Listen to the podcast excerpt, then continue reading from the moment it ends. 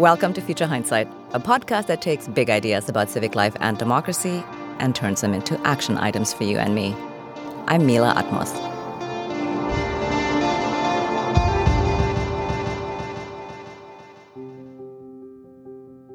This week, we are returning to last week's topic of housing. You'll remember we talked to Greg Colburn and took in the view of our housing and the homelessness crisis from 30,000 feet.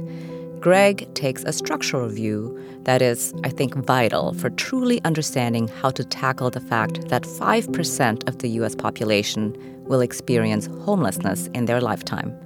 But even Greg emphasized that the macro view is just one component of any strategy to try to tackle the problem of housing and homelessness faced by so many in this, the richest country in the history of the world.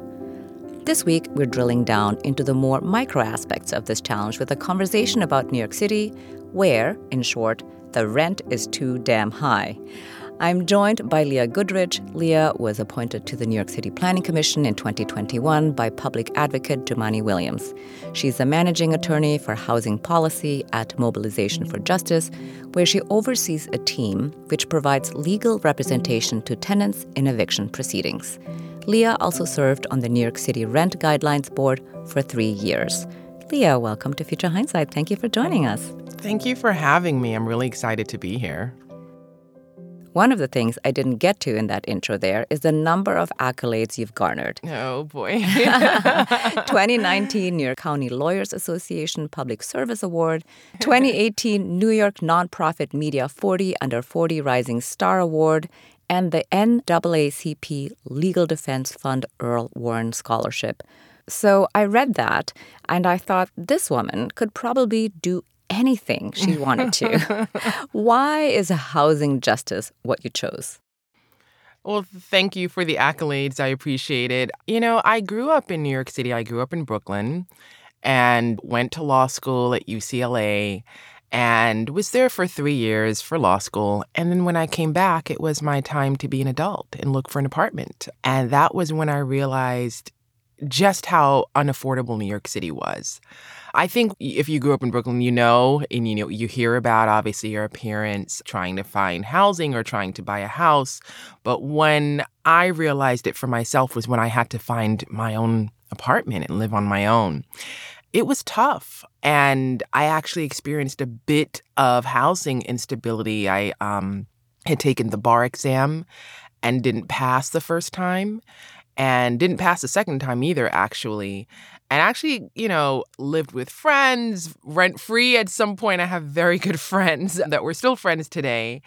And uh, it really made me realize what it felt like to experience a bit of housing instability at the same time as having a bad life moment. And that's not the same as, you know, almost going into a shelter. But it was the closest I think I have experienced with dealing with depression and trying to move through life and also trying to keep a roof over my head. And so I really wanted to be a housing attorney, a tenants' rights attorney. This is what we do. You are working and advocating and fighting for New Yorkers and clients who come in every day. And they too are trying to deal with an eviction proceeding, and it is tough, mentally tough, especially if you have children and a job that you're trying to hold down. And some of them maybe on public assistance, but the point is they're all dealing with a very stressful situation and trying to navigate it. And the closest I experienced to that, it was tough for me as just a graduating law student. I really bring a lot of passion to the job, and that's why I've been in it for over 10 years. Hmm. Well, in our interview with Greg Colburn, he really emphasized how high cost cities like New York are places where bad or difficult life moments are really high stakes. A little stumble can have these really devastating consequences, including homelessness. So I really hear you. But can you tell us a bit about what the Planning Commission does? Oh, the Planning Commission. You know, it's any land use decision or most land use decisions. Tell, tell us, what is the land use decision? Right. So, you know, like let's say if you want to use a piece of land to build housing on that land, you have to ask a body of law, is this okay? And the reason why is someone may be next door and say, well, this affects me. I don't want this large building, or this doesn't go with the character of the neighborhood, or that maybe it might not be a neighbor, but it might be New Yorkers saying the type of housing that's being built has no affordable units in it. So we don't want this. This piece of land shouldn't be used for that. So the Planning Commission basically sees, approves, or denies any decisions that come through it, most of which are housing that have to do with land use. I'm going to give another example that's not housing. We saw the issue of the borough based jails. So, where to place the borough based jails, that came through the commission. I wasn't on it at the time, but it was a really big deal.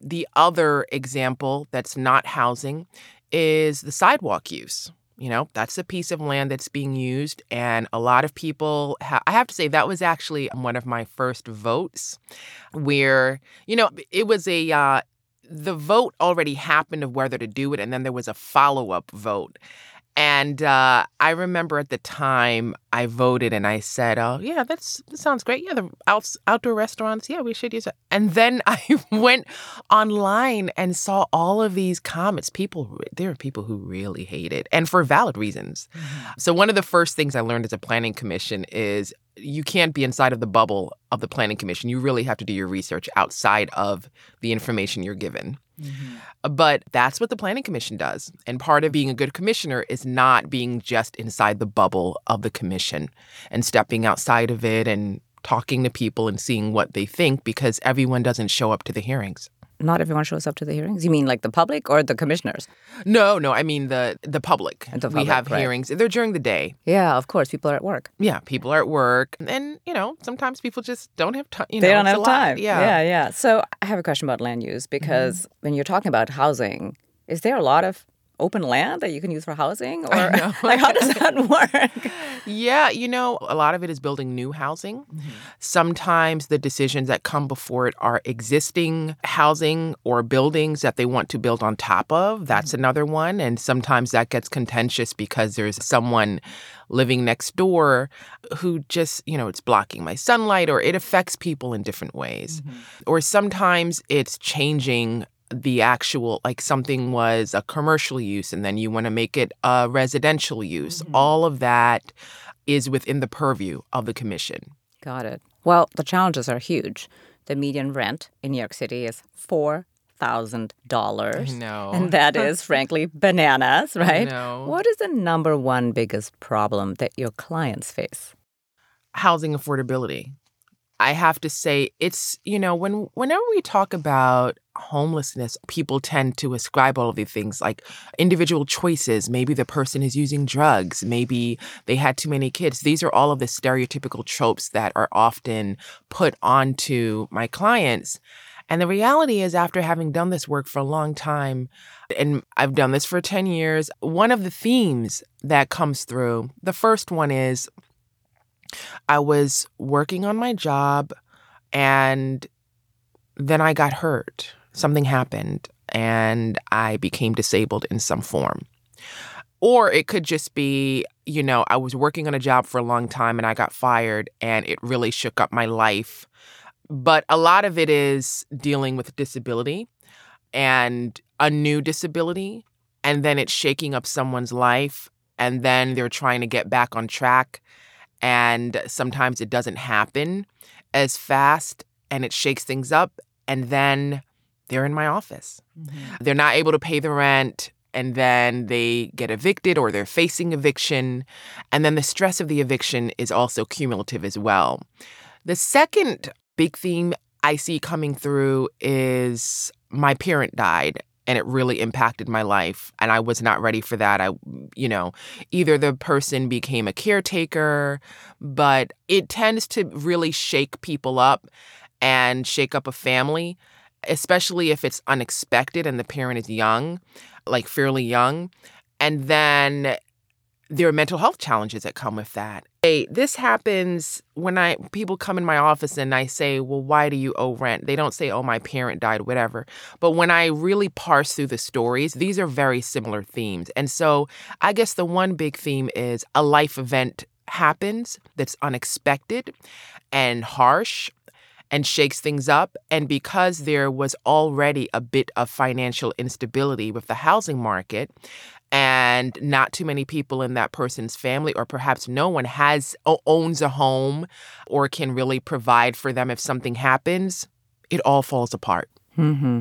yeah it all falls apart yeah so knowing all these stories having worked in this space for so long as a tenant advocate what avenues are available to you for influencing housing policy you know, I ended up joining the Rent Guidelines Board, and you know, someone just sort of floated my name, and then it, and then we just went from there. So I didn't particularly like seek it out, but once I got on it, I said, "Oh, okay, this is this is a great way to influence housing policy."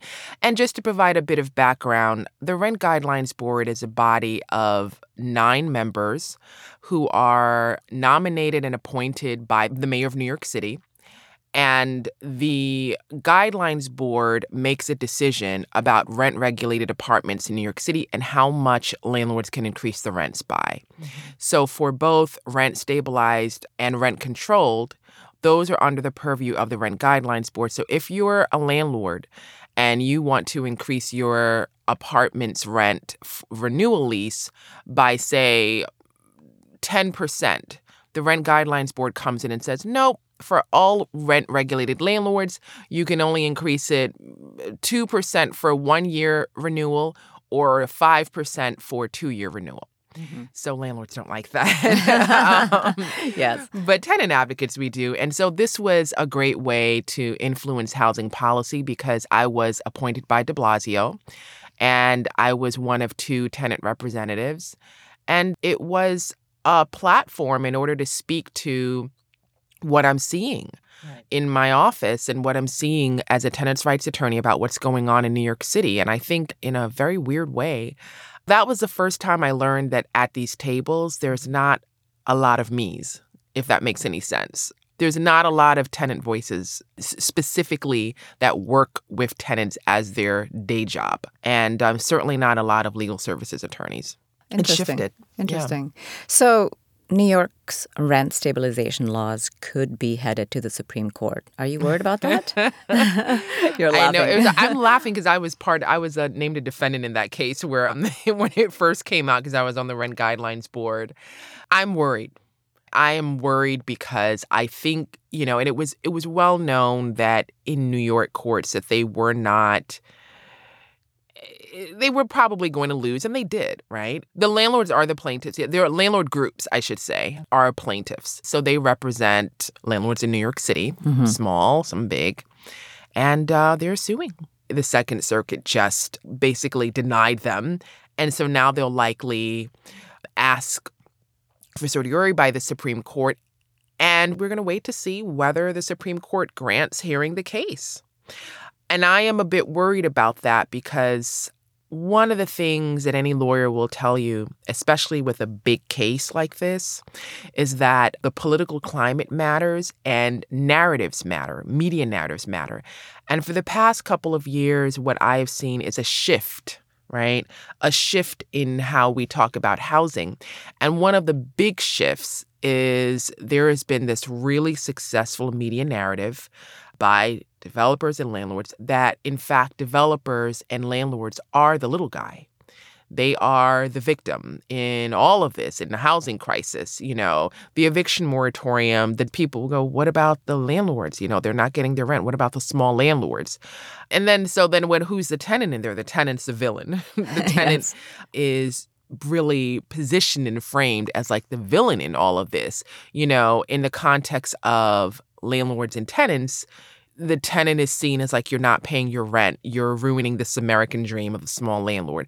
In the context of tenants and developers, a tenant is framed as what's called not in my backyard NIMBY, you know?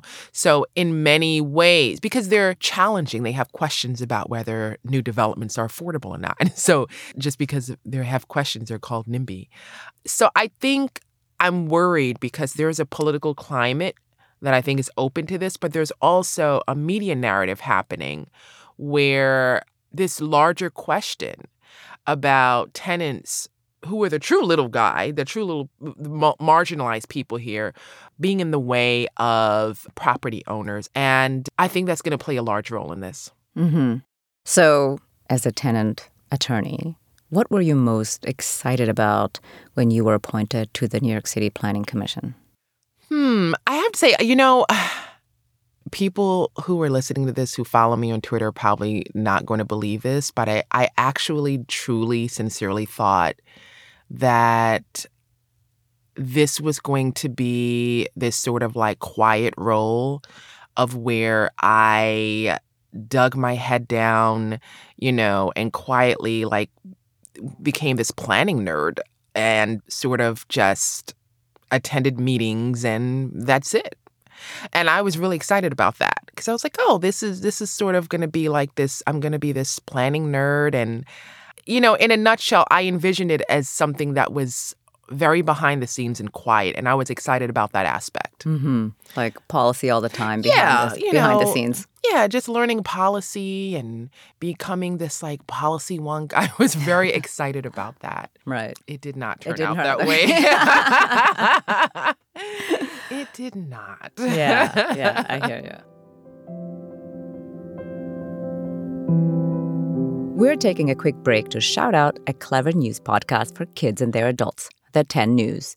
The 10 News team covers everything from Ukraine and the Supreme Court to Minecraft and Pokemon. With hosts Ryan Willard and Pamela Kirkland dropping a new bite sized podcast for kids and their adults every Wednesday. Awesome guests like Lego Masters judge Amy Corbett, Dr. Anthony Fauci, and the voice of Pokemon's Ash Ketchum have been known to swing by.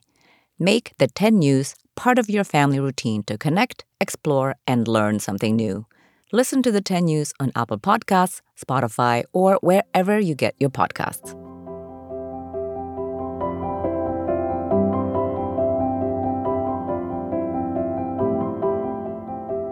Well, when we were speaking to Greg Colburn last week, we focused on these big systemic questions, and Greg stressed how homelessness is a housing problem and directly correlated with housing costs. What what are the policy choices that New York City could make that would make a significant impact on housing costs because right now it just seems to be perpetually spiraling upwards.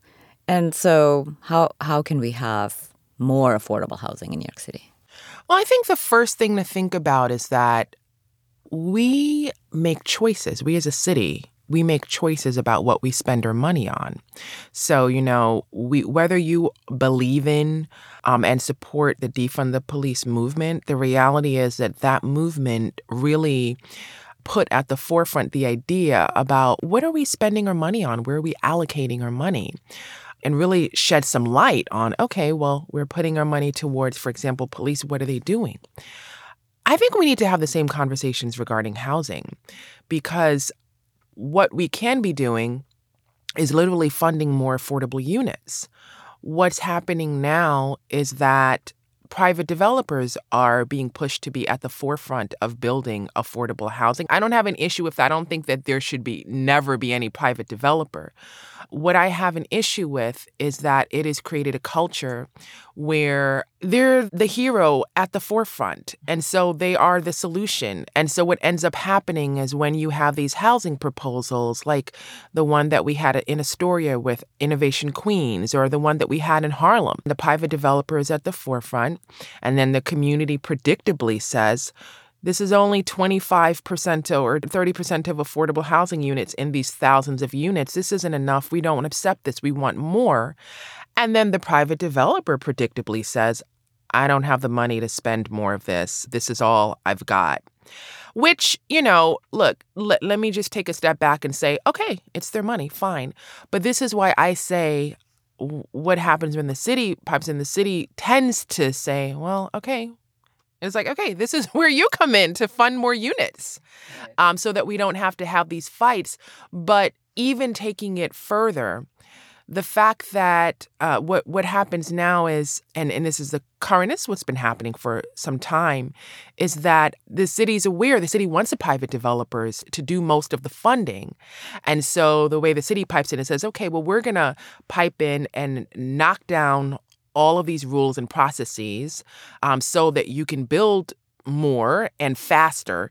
So, you know, this is where all these terms come in like NIMBY. We're going to knock out all these things. So, this is what our contribution is going to be. It won't necessarily be more money, but it'll be the administrative part. I think we need to be funding more. Mm-hmm. I think does that know, come through the commission, through the planning commission, or who decides to spend more? So if, if I were a developer, the city, and I the say mayor. I want, oh, so the mayor has budget for this? Yeah, I mean, the city gets to make the decision about how much money it will allocate towards housing. Mm-hmm. And if we wanted to build units that were 100% affordable housing, we could. If we wanted to build a, build a whole bunch of those, we could. And we wouldn't have as many fights that we've had where you have communities saying, and their main beef isn't, I don't want housing. Their main beef is the housing you're building doesn't have enough affordable units, right? So, just to take a step back, the private developer comes in, you have them being by the city positioned to be the hero. Like, yes, you're spending your own money. And then, of course, they predict, well, I don't have more money to spend. And then the city's like, well, I don't, you know, we're not putting in any more money. So, I guess it's a fight. And so, I guess what I'm explaining is it's become a culture, right? So now, this is part of what's driving, right? The privatization of housing. This is part of what's driving a lot of the contention and a lot of the fights because the way this would look different is if the city were to fund more affordable units so that a lot more of the let's say a housing proposal has a thousand apartments instead of it being like 200 of those being affordable it would be 80% affordable. It would be 100% affordable and the city would make up the difference. Mm-hmm. i think what's driving a lot of the contention in these fights is a lack of funding. But the point is this i think is is is a big issue for me. Yeah you know this yeah. is this drives it a lot. Right. Well it also drives gentrification, right? Basically pushes people out their, of their communities and neighborhoods. So I'd, I'd love to hear about your experiences working with communities affected by gentrification. I see this all the time in my daily work as a tenants' rights attorney, and I experience it myself. I was born in Brooklyn. I've sort of like never left. No, that's not true. I lived for a time in the Bronx and um in Manhattan, and I was like, now I got to go back to Brooklyn. but you know, just to provide a little bit of background for folks gentrification is a process where higher income residents move in to an area and then eventually displacement happens the second part of uh, after gentrification displacement happens where the existing residents are pushed out and that tends to happen by secondary displacement. There are studies that show that when wealthier and particularly whiter residents move in, the cops are called more. There are all types of pushouts, there's all types of harassment, but the cops being called and there being regulation and the change of a culture of a neighborhood is a big key part. More expensive restaurants obviously take root, and then the neighborhood becomes more expensive overall. And if you're a renter as opposed to a homeowner, if you're going to get pushed out, then you don't actually benefit in the end result. So I've seen this play out with my clients where they have been living in their rent stabilized apartment for a long time, for many years, and the neighborhood changes. And then the landlord's like, "Oh, you're paying 900 for a studio and everyone else is paying 2000, you know, um in this area like and then they start harassing them mm-hmm. to get out. Any little thing, you know, two weeks late with their rent, a month late, they're ready to start a housing case. Little things that they might have let slide before are not overlooked now. And so pressure happens and this is how neighborhoods change. Yeah, yeah. So, how has New York City's tenant right to counsel law that was passed five years ago? How has that affected the landscape for renters and landlords? So it is the five year anniversary. I mean, it, technically, we're now going into the sixth year. And I remember when it, this was just passed, and I had been practicing for a number of years. And the big thing at the time was uh, you know, by this is by the inside world of tenants' rights attorneys. Yeah. We were like, oh my God, we don't want this. No, we're like, yeah, we don't want this. Wait, you know, like, of course it helps the clients, but I think at the time we were so used to selecting our cases that we sort of looked at it like, oh my God, we're not going to have any control. It was a control thing. We're not going to have any control over our cases. It's already a very stressful job. And so basically, every single case we're going to have to take, and this is going to, how are we going to handle this? Right. Um, so much. But what ended up happening, obviously, is with that funding, it was funding more attorneys because mm-hmm. that was a main concern. Right. You know, that, that you would just, not have enough. Yeah, not have enough to, attorneys to do the work. You know, just to provide some background, being a tenants' rights attorney to me is like the equivalent of being an ER doctor and doing the triage. Like you're literally seeing people come in and they're all facing eviction and everything is an emergency because one minute you might miss one thing and then they get evicted and you know mm-hmm. you're a lawyer and you have to you know follow a whole process. We have legal rules.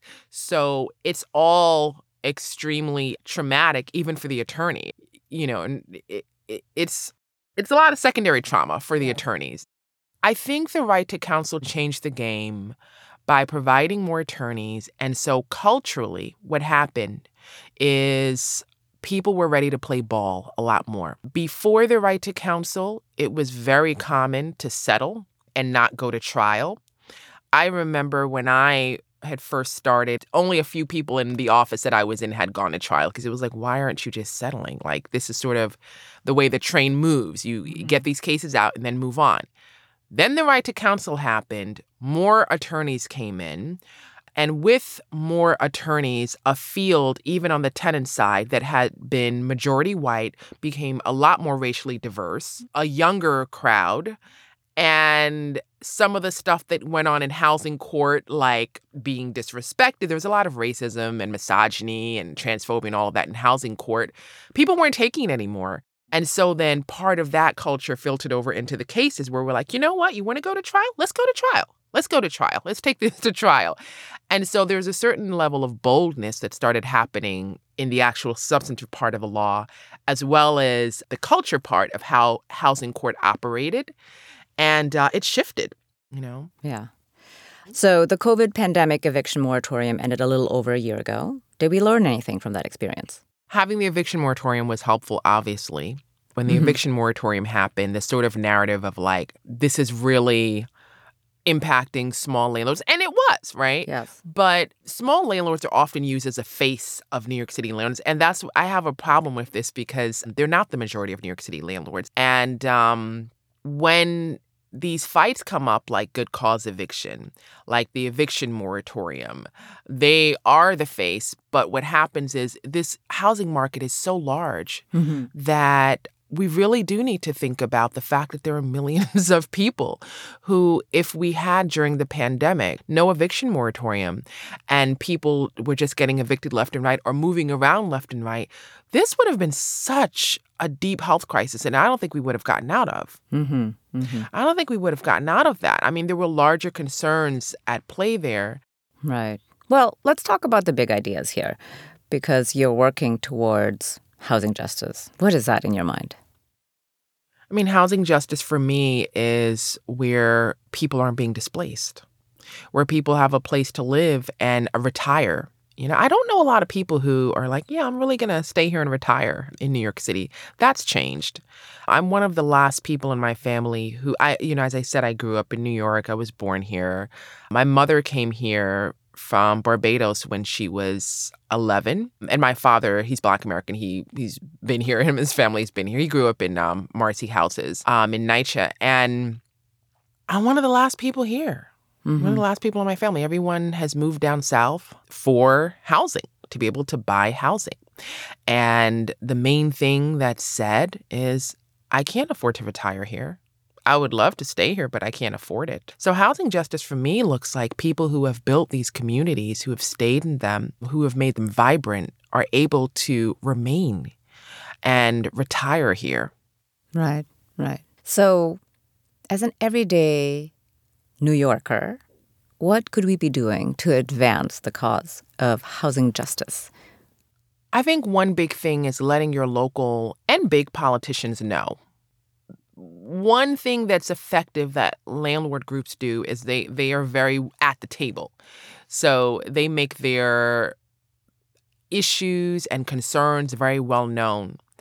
And I think that if more New Yorkers really expressed that this is my number one issue to their local city council member, to their local assembly member, to the mayor, to the speaker, this is my do or die issue.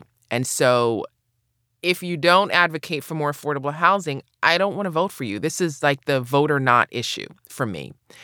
I, I think more New Yorkers can do that you know, I see all of the other issues like schools and so forth. And, you know, Quinnipiac, they recently did a poll and actually crime was the number one concern and then affordable housing was the 2nd Mm-hmm. But in terms of really letting elected officials know, because I think that it's just commonplace where when these developments come through, the housing developments, even if people in that community are reticent or hesitant about the lack of, a, of affordable housing units, they'll still push it through. Mhm. And I think that more people saying, this is really a do or die issue for me will change that. The other thing is join the community boards if you have time. I think that that's really helpful to have a voice.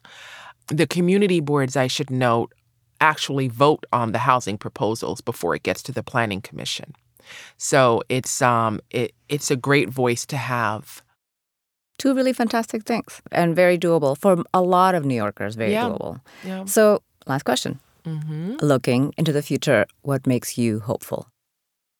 I am hopeful by tenant unions and the voices that have advocated for tenants' rights and really had a huge movement. I'm a tenants' rights attorney. I'm what's considered a legal services attorney.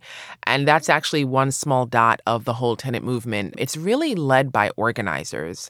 And I am so hopeful by how much work they've done. I mean, honestly, they run New York City. They are the reason why we ha- had right to counsel. It's not because lawyers fought for it in court, it's because people organized for it.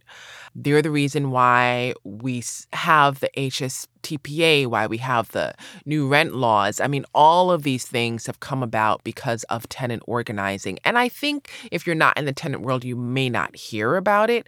But let me just say that it's big, it's really big throngs of people get on buses and go up to Albany and shout and you know talk to the the governor and the assembly members and pack the the courts and you know the state floors and it's a big deal. So Mhm. there are a lot of people out there fighting for New Yorkers and I want them to know that.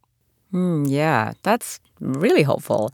I'm happy to hear that people get on buses and go to Albany. Oh, yeah. yes, With and shout. and- So, oh, yeah. yes, this is great that people are active. Yeah. Well, thank you so much for being on Future Hindsight. It was really a pleasure to have you. it was a pleasure being here. Thank you so much for inviting me. You're welcome. Leah Goodridge is appointed to the New York City Planning Commission by public advocate Jumaane Williams, and she's the managing attorney for housing policy at Mobilization for Justice.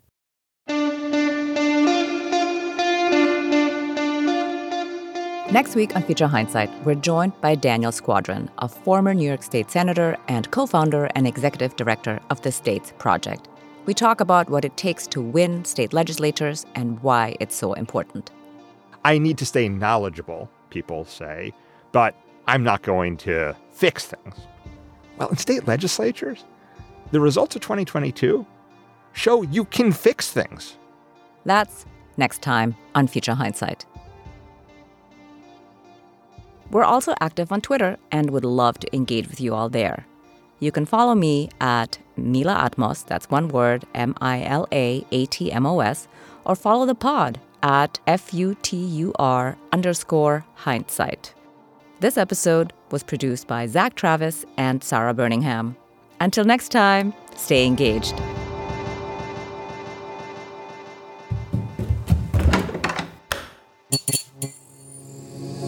This podcast is part of the Democracy Group,